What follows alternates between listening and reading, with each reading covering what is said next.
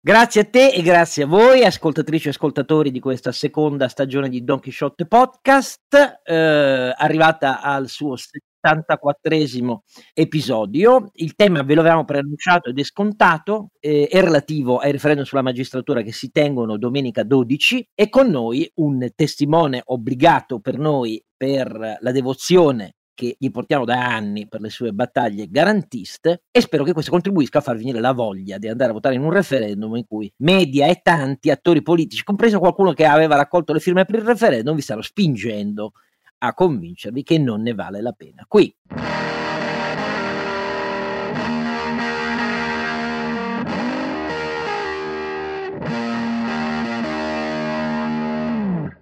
E in, questa, eh, in questo 74esimo episodio, in cui sono solo al microfono perché i miei due compari, Sancio Panza, cioè Renato Cifarelli, e eh, Ronzinante, cioè il professor Carlo Alberto Carnevale Maffè, eh, sono impegnate in questioni professionali. Anzi, Renato, come avevo detto, si sta sgessando perché è passato un mese ingessato, ma invece Carlo Alberto sta lavorando su un progetto ehm, che ha ottenuto l'approvazione all'interno del PNRR e quindi si scusa, ma io devo dirvi che eh, l'ospite eh, vale da solo la puntata, perché è con noi il presidente dell'Unione Camere Penali, l'avvocato Gian Domenico Cagliazza. Grazie di essere con noi, avvocato. Eccoci qui, buon pomeriggio. Allora, iniziamo, avvocato, parlando pedissequamente, tenuto conto che chi ci ascolta non è affatto detto eh, che sia né un operatore del diritto né particolarmente versato in materie giuridiche, né tantomeno che abbia seguito con attenzione l'evoluzione, inciso, tragica, virgola, della giustizia italiana nei diversi decenni, tentiamo di spiegare prima i cinque quesiti, poi ci allarghiamo eh, a quello che eh, sono le considerazioni più di fondo su quello che è avvenuto e continua ad avvenire sul delicato terreno della giustizia. Allora, ehm, la Corte Costituzionale, innanzitutto, cari ascoltatori, ha fatto, se ve lo ricordate, cadere i tre quesiti sui quali il, refer- il quorum era pressoché scontato, perché eh, erano i tre quesiti relativi, uno all'eutanasia, che continua a non esserci quella assistita nel nostro paese, eh, perché i partiti la legge non la fanno, malgrado i reiterati eh, indirizzi al Parlamento della Corte Costituzionale. Quindi, in questi ultimi giorni avete visto nuovi casi, tra cui quello del mio amico Antonio Laforgia, che è costretto con malattie terminali a preferire la sedazione assistita perché eh, legge sull'eutanasia non c'è, questo quesito è caduto, è caduto quello um, sulla cannabis eh, e anche su questo ci sarebbe stato eh, ovviamente un vasto concorso di ehm, votanti ed è caduto quello poi sulla responsabilità dei magistrati. Eh, tranne questi tre quesiti ne rimangono cinque. Io eh, comincio uno per uno a chiedere per ciascuno. Allora, prima scheda la scheda rossa, è relativa all'abrogazione del decreto Severino. Ve lo ricordo, il decreto Severino è quello su sospensione, incandidabilità, decadenza per alcune condanne.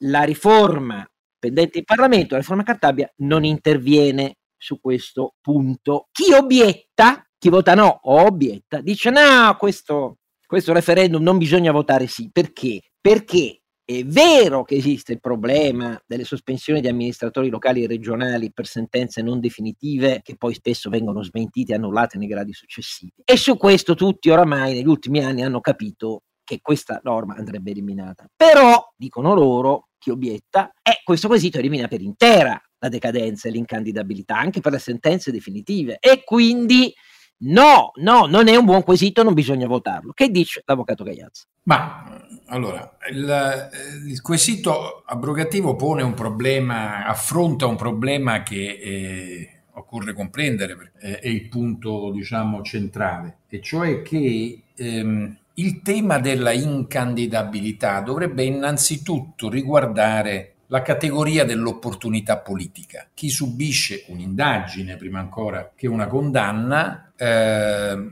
deve misurarsi con eh, questo problema e, e, e, le sensibilità sono diverse, le circostanze possono essere diverse, eh, ma è sicuramente un tema, quello di diciamo, rimanere in carica anche in presenza già di un'indagine importante, di una misura cautelare o di una sentenza eh, di primo grado, eccetera. Eh, quello che eh, diciamo, fa la differenza in, nel ragionamento su questo quesito è un'idea, diciamo, eh, appunto, di chi si affida, di chi affida la soluzione di queste questioni alle scelte eh, e alle valutazioni di opportunità del politico, della politica, che saranno giudicate dagli elettori e chi invece pensa che si debba intervenire con un divieto normativo. Eh, io penso che in una società liberale eh, queste questioni non vanno risolte con i divieti, ma con il giudizio democratico eh, dell'elettorato. Eh, poi è ovvio che sarebbe stato, diciamo, più prudente organizzare il quesito non con un'abrogazione totale, ma concentrandosi sui profili più eclatanti, diciamo, posti dalla legge, che è una legge che nasce sulla spinta di una, uh, diciamo così, demagogia populista che eh, cioè, di fronte ad un fenomeno che esiste certissimamente, quello della corruzione politica, ci mancherebbe altro che lo si voglia negare, ma che nel nostro paese viene rappresentato in una misura largamente ipertrofica rispetto alla sua, alla sua realtà, perché intorno a questa ipertrofia della denuncia del fatto della pretesa corruzione generalizzata della politica, beh, sì, non è che si nasconde, su questo si nutre, eh, diciamo, con grande facilità il peggiore populismo.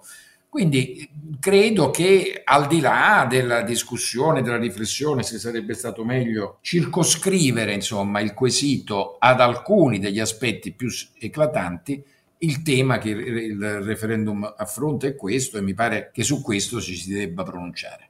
Anch'io scelgo la linea del giudizio all'elettore eh, e non quella dei provvedimenti della magistratura. Quesito 2, la scheda arancione. Questo è relativo alle misure cautelari. Mm. Alle misure cautelari si parla molto della custodia cautelare in carcere, ma è un quesito che è volto a limitare la possibilità di adottare tutta l'intera panoplia delle misure cautelari, che sono tante, eh, dagli obblighi di firma ai domiciliari e così via. Naturalmente, in primis è compresa la carcerazione preventiva.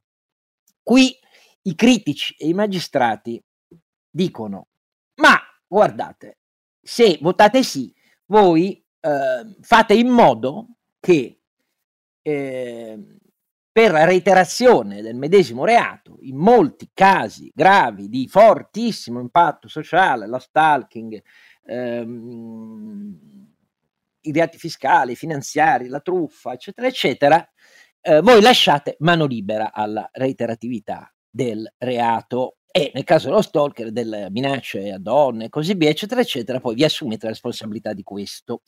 Anche su questo tema qui non interviene la riforma Cartabia pendente in Parlamento. Che dice l'avvocato Gaiazza?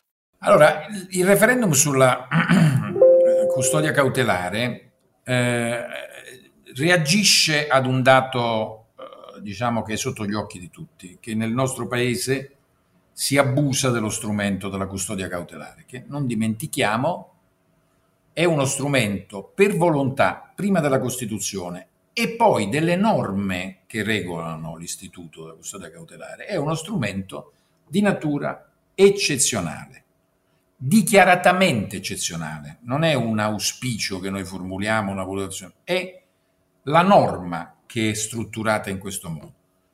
Cioè, qual è il principio? Trattandosi di, della privazione della libertà personale di un soggetto che è solo sospettato di essere autore di un reato, eh, perché venga privato della libertà prima di un giudizio che accerti se sia davvero responsabile di quel reato, occorre che ricorrano condizioni eh, eccezionali e nell'ambito di queste condizioni eccezionali, sempre la norma pretende che il giudice operi secondo una graduazione, cioè applichi le misure meno afflittive, eh, dovendo ricorrere a quella estrema del carcere, come dicono i penalisti colti, come estrema razio, quindi come soluzione straordinariamente grave ed eccezionale. Accade questo in questo paese? Direi proprio di no.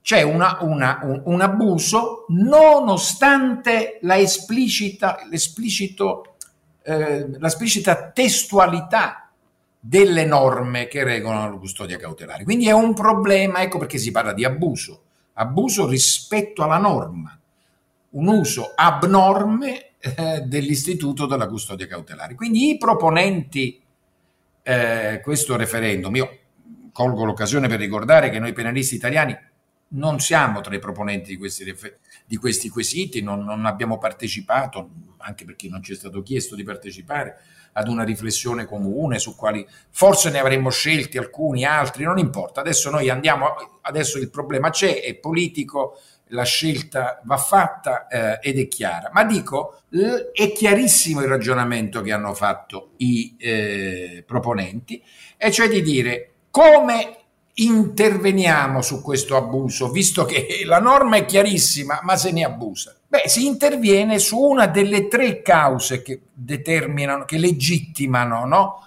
l'adozione di una misura cautelare, perché pericolo di fuga, pericolo di inquinamento delle prove sono due, e questa terza, pericolo di reiterazione del reato, che è problematica perché già tu stai ipotizzando che io abbia commesso un reato, in più devi ipotizzare che io torni a commetterlo se rimango libero e quindi mi devi tenere in galera. È sicuramente il pass- o, o agli arre- comunque misu- con misura cautelare. Quindi è sicuramente un passaggio dove si va a, possiamo dire, insinuare il massimo della possibile arbitrarietà nella valutazione. E quindi si dice: no, eliminiamolo proprio questo discorso del pericolo di reiterazione del reato. Va bene il pericolo di fuga, va bene il pericolo di inquinamento delle prove, ma questa strana cosa, questa strana prognosi sulla reiterazione, questa togliamola di mezzo, ma togliamola di mezzo, attenzione, non per i reati più gravi, il solito catalogo, mafia, omicidio, eh, non, non, non, li elenco nemmeno, è talmente ovvio che non,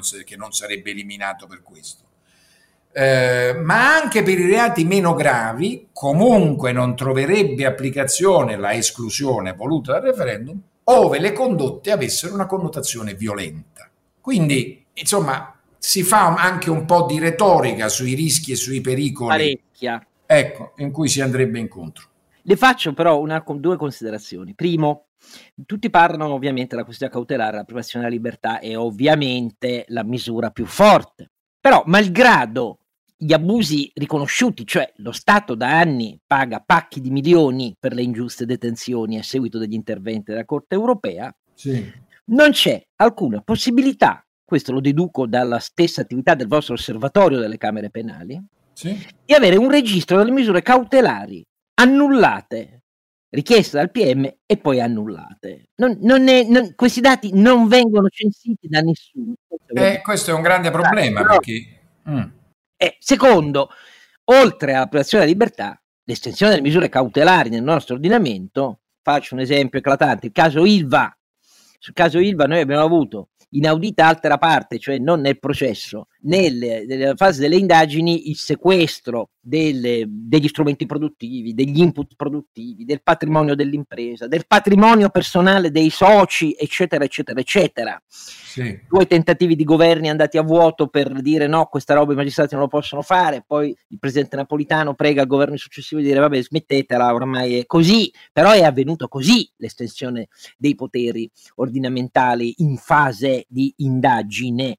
È mucchio di per esempio, accusati di reati fiscali, faccio un esempio eclatante anche qui, ma non perché mi stia simpatico, Briatore, reati fiscali, sequestro immediato e vendita all'incanto della sua barca strumento di reati fiscali secondo il fisco, poi anni dopo viene assolto, la barca non ci fa neanche più perché lo Stato l'ha venduta, cioè con Briatore si fa quello che non facciamo alle barche degli oligarchi russi, ma il caso di aziende che finiscono per misure cautelari, commissariate e poi dopo anni si scopre che i reati per cui si è proceduto o non, non sussistevano oppure loro vengono assolti, le gestioni commissariali le sfasciano le imprese. C'è anche questo aspetto economico di impresa o no?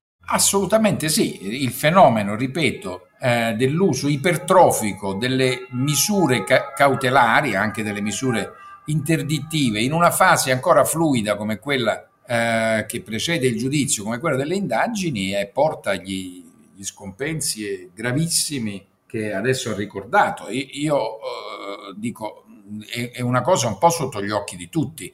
Ecco perché il, diciamo, il quesito eh, è, è, importante andare a, votare, andare a votare sì. Non bisogna avere paura delle conseguenze che vengono prospettate. Lo stalker, se la condotta è violenta, lo stalker esatto. viene, viene arrestato anche dopo il referendum, eh, viene raggiunto da misura cautelare anche dopo il referendum. Eh, però eh, eh, sarebbe importante che l'opinione pubblica desse un segnale in questo senso. Fate i processi, fateli più rapidamente possibili, eh, certamente garantite la sicurezza sociale per quanto possibile, però insomma non si gioca con la vita e con la libertà delle persone. Andiamo al terzo quesito, la scheda gialla, è quello sulla separazione delle funzioni tra pubblici ministeri, cioè l'accusa, e i magistrati che giudicano. Ricordo chi ci ascolta che oggi nel nostro ordinamento sono ammessi quattro passaggi nel corso della carriera tra una funzione e quella invece eh, giudicante. La riforma Cartabia si tocca questo punto e abbassa eh, da quattro i passaggi a uno. Il quesito è più radicale, dice no, cioè, dobbiamo, ci vuole la separazione netta, quindi nessun passaggio. Su questo i magistrati naturalmente insorgono perché dicono che invece eh, i passaggi di carriera e la non separazione eh, non è affatto vero che inficiano per continuità il GIP eh, e il PM, la terzietà del GIP rispetto al PM e così via, ma che anzi è una cosa positiva la commissione di esperienze. Lei che dice, avvocato? Ma questo è sicuramente uno dei temi più popolari, ancorché, ancorché si dica che sono quesiti tecnici, qui la gente capisce perfettamente di che cosa stiamo parlando. Anche oltre il quesito tecnico in sé, che si occupa di separazione delle funzioni, non di separazione delle carriere, cioè a dire, eh, eh, come ha ricordato, eh, come lei ha ricordato, si tratta di impedire che un, uno che ha fatto il pubblico ministero per 25 anni improvvisamente gli venga eh, così l'idea, eh, gli punga vaghezza di andare a fare il giudice. Eh, l'idea è che chi fa il magistrato, che fa il pubblico ministero, deve seguire un suo percorso professionale, chi fa il magistrato, che fa il giudice, deve seguirne un altro. Eh, e, e, queste commistioni che ci hanno fatto trovare, eh, ho avuto modo in altre occasioni di fare questo esempio, ma è l'esempio più calzante. Eh, il dottor Piercamillo Davigo, dopo 30 anni di onorata carriera da pubblico ministero, rivoltando il paese come un calzino, poi andare a presiedere la prima sezione della penale della Corte di Cassazione, la seconda sezione penale della Corte di Cassazione, sono cose no, veramente che solo in questo paese possiamo vedere. Il, diciamo, il quesito va oltre perché questo, questo tema della separazione delle funzioni, cioè no al passaggio da una parte all'altra, dalla, dalla alla, dall'inquirente alla giudicante, apre la strada al discorso più, più strutturale, più serio, più importante, che sarebbe veramente decisivo in termini di riforma della giustizia, che è quello della separazione delle carriere. Noi vogliamo non, non solo che non si possa diventare da, da, da PM giudice, ma che i giudici e PM appartengano ad ordini diversi. Cioè, distinta cioè, scuola separati, di formazione e distinte sezioni CSM, tanto per dire. Due CSM, quindi due autogoverni diversi, forma, concorsi diversi, formazione diversa, perché questa è l'unica strada per ottenere ciò che, perché se usiamo dei paroloni grossi, la terzietà del giudice, non ci facciamo capire. Quello che qualunque persona, anche non addetta ai lavori, capisce. Io voglio essere giudicato da un giudice equidistante dal pubblico ministero e dal mio difensore. No? La distanza del giudice deve essere la stessa la diffidenza deve essere la stessa del giudice, verso il difensore come verso il pubblico ministero. È così oggi? Ma certamente no, appartengono a, allo stesso ordine, frequentano gli stessi congressi di corrente, hanno lo stesso giudice eh, disciplinare, eh, hanno fatto il concorso insieme eh, e questo ovviamente non garantisce quella terzietà che la Costituzione, dopo, soprattutto dopo la riforma dell'articolo 111, impone. Quindi questo è un sì diciamo proprio categorico che mi permetto di, e mi permetto di dirlo io senza disturbarla, questo quesito non ha niente a che vedere con chi obietta dicendo ah, è la premessa per la subordinazione dell'accusa alla politica. Non c'entra nulla. Non c'entra niente, anche se in molti paesi eh, di diritto continentale, eh, dalla Francia alla Germania, queste subordinazioni esistono, non ha mai scandalizzato nessuno, però non tocca questo punto, non tocca la possibilità di un procuratore eletto come invece, eh, nel, è invece negli Stati Uniti e non in Gran Bretagna, tanto parla di, per, parlare di due paesi di common law ma che hanno ordinamenti sì. Non c'entra niente. Quindi, Ass- assolutamente di chi dice ah questa è la premessa per prendere ordine dalla politica. Non c'entra niente. Ma anzi mi faccia dire che la nostra proposta di legge di iniziativa popolare su cui raccogliemmo 72.000 firme per la separazione delle carriere che, che pende tuttora in Parlamento e prevede riforme costituzionali nei, termini, nei termini che abbiamo detto, continua a eh, imporre l'indipendenza anche del pubblico ministero dal potere esecutivo. Non ci sarebbe niente di male perché grandi, come ben ricordato, grandi democrazie politiche hanno il PM sotto, ma, ma non è il ma caso. Nessuno lo propone. Esattamente. Esatto. Allora, abbiamo visto i primi tre quesiti, torniamo con il quarto e il quinto, anche questi sono, riguardano proprio i magistrati. Pausa. Allora, eh, con noi l'avvocato Gian Domenico Gaiazza, presidente dell'Unione Camere Penali Italiane. Andiamo alla quarta scheda, quella grigia. E qui punto dolente, la valutazione dei magistrati. Eh, questo quesito propone di rompere l'autoreferenzialità del custode che giudica se stesso e, e quindi consente la valutazione eh, sui magistrati anche ad avvocati e professori universitari. La riforma della giustizia Cartabia sì interviene su questo punto, apre agli avvocati, però è una norma soggetta a delega, quindi se ne, se ne, parlerà con ogni probabilità, visti i tempi del Parlamento attuale, poi le elezioni politiche col prossimo governo e auguri, eh, mentre il quesito supera, supera la cosa su cui neanche la riforma Cartabia è riuscita a fare un passetto, se non poco più, anche se importante, significativo. Lei che dice, avvocato? Sì, questo è sicuramente un referendum su cui la, la, la riforma eh, è intervenuta e per certi versi anche in modo più strutturato pensi a tutto il tema del fascicolo, delle valutazioni, eccetera. Ah, su il fascicolo della performance. In teoria, però, il fascicolo ci dovrebbe essere dal 2007 già.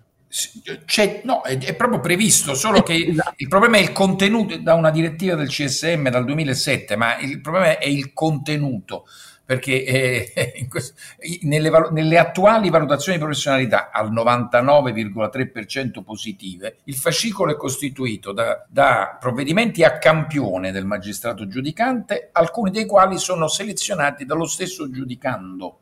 Quindi vabbè, lasciamo perdere, ma dico, mentre invece eh, con la riforma vanno tutti i provvedimenti nel fascicolo. Ma comunque qui il quesito si occupa dei consigli giudiziari, che è il luogo dove avviene eh, diciamo, la, la, la, la, prima valutazione fondamentale, no? Quadri, nei quattro anni, come si è comportato questo magistrato. Nei consigli giudiziari ci sono anche gli avvocati, però gli avvocati f- finora, normativa attuale, e sono tenuti fuori quando, quando si deve dare il voto, quando bisogna occuparsi della professione del magistrato sono pregati di accomodarsi. I magistrati dicono che è una norma sbagliata, anche quella della riforma Cartabia, estenderla a voi anche il, il concomitante giudizio, perché gli avvocati eh, saranno favorevoli ai magistrati che gli hanno dato ragione, contrari a quelli che gli hanno dato torto nei procedimenti. Sì, guardi, io l'unica preoccupazione vera che ho di questa norma che noi propugniamo da, da decenni è, è, che l'avvocatura sia all'altezza del compito, intendo dire che, che, sia, che sappia esprimere nei consigli giudiziari magistrati con la schiena diritta che non subiscano e loro il condizionamento nel giudizio, cioè quello che può accadere è il contrario, che l'avvocato, diciamo un po' pavidamente, sapendo che potrebbe incontrare domani il giudice che dentro di sé valuterebbe, vorrebbe valutare negativamente, poi se lo trova di fronte eh, durante un'udienza. Quindi, ma non il giudice intimidito dall'avvocato che poi esprime giudizi su centinaia di giudici del distretto, sono discorsi veramente sp- senza capo né coda. La magistratura italiana non ama essere giudicata se non da se stessa. Questo è il punto. Gli avvocati non sono degli ospiti, sono dei protagonisti della giurisdizione.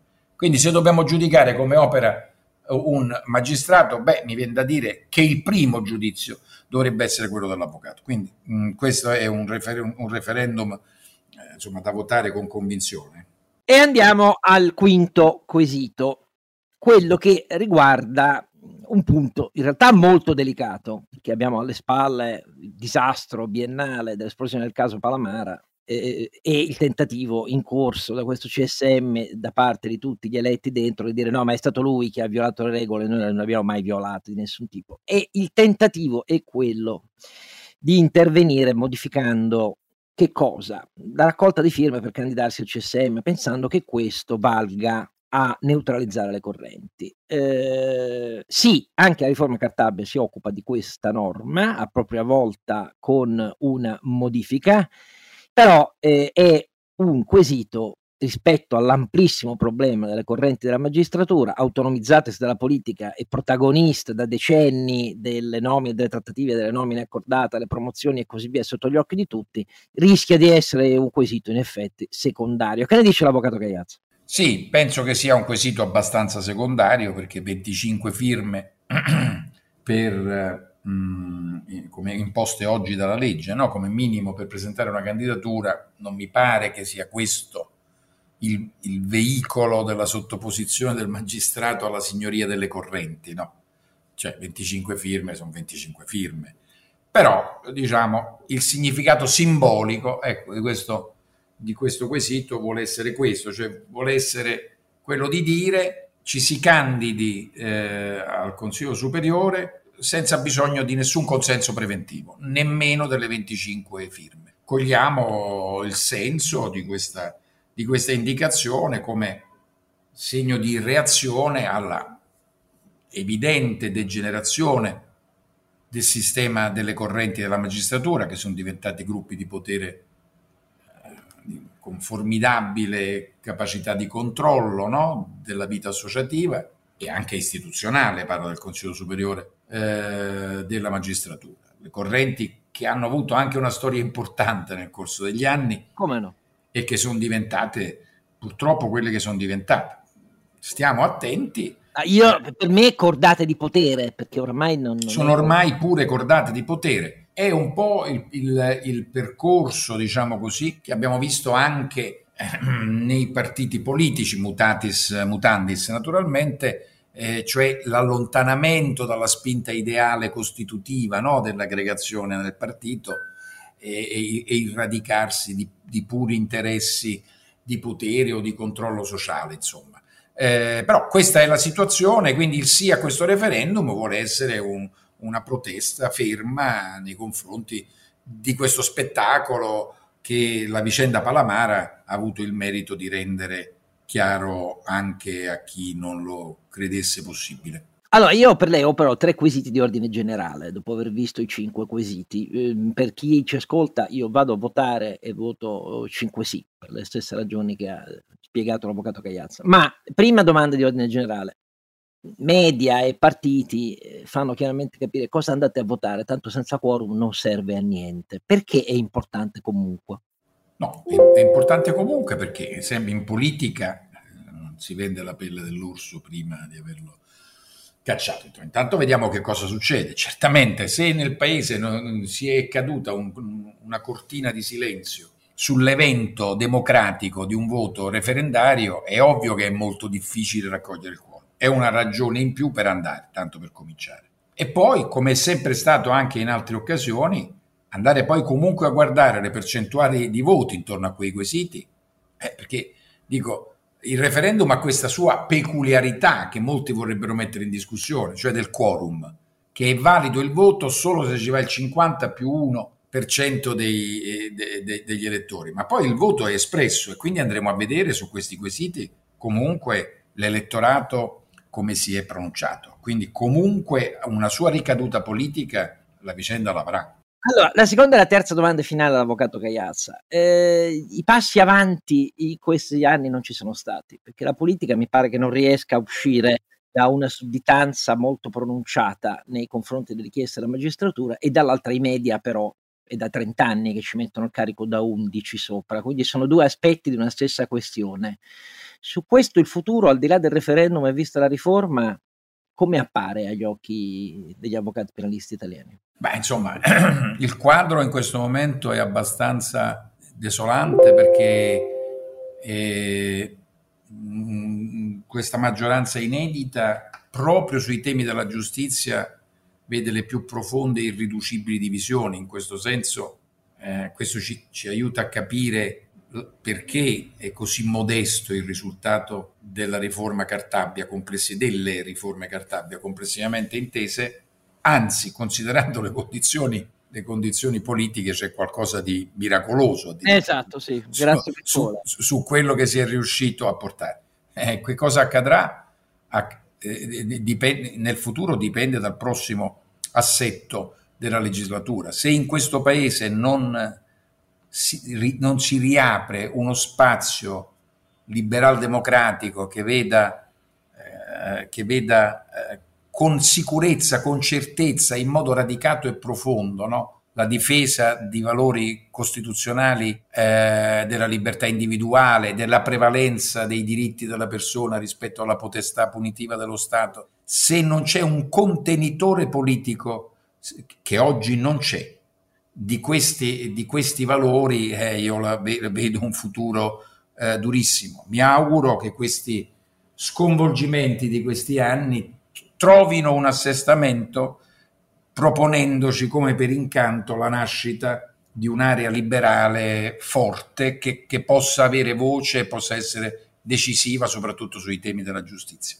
Io non posso che fare mio eh, l'appello e l'auspicio, più che l'appello, l'auspicio dell'avvocato Cagliazza, presidente dell'Unione Camere Penali Italiani, però voglio ricordare a chi ci ascolta che nell'evoluzione eh, degli stati sovrani e del loro lento approccio in democrazia, l'evoluzione degli ordinamenti, della giustizia, del diritto penale, del diritto civile, nasce da un'idea di fondo, che servivano gli istituti dell'ordinamento giudiziario e la sua organizzazione a tutelare i cittadini e i loro diritti fondamentali dalle eccessive pretese per secoli unilaterali e simmetriche dei sistemi assoluti, fossero monarchie o dittatori. E questa è la ragione storica dell'evoluzione degli ordinamenti. Quando in un paese come in Italia, da decenni, invece le finalità, le caratteristiche organizzative, gli strumenti del diritto penale, la sua evoluzione, l'allargamento dei eh, poteri eh, dei magistrati inquirenti va nella direzione che è lo Stato che deve tutelare se stesso e i suoi ordinamenti e la difesa del cittadino con strumenti adeguati e proporzionati e un processo giusto siano qualcosa che viene in seconda battuta, come sempre avviene quando molti dei magistrati più impegnati non fanno altro che evidenziare così ci levate i poteri, invece che pensare a un potere equilibrato tra le parti del processo, vuol dire che si è imboccata una via, chiamatela come volete, non mi interessa il colore, ma che è autoritaria e che dimentica perché per secoli giuristi, avvocati, vittime dei processi dalle eccessive pretese dello Stato hanno costituito i passi sanguinosi anche alle nostre spalle per avere una tutela all'altezza delle accuse e dei fini perseguiti dallo Stato. Io la penso così, sono minoranza assoluta. Ringrazio l'avvocato Cagliazza per averci dedicato questo tempo e dico a tutti: Grazie a voi. Andate a votare, andate a votare. Questo è importantissimo. Grazie avvocato. Grazie.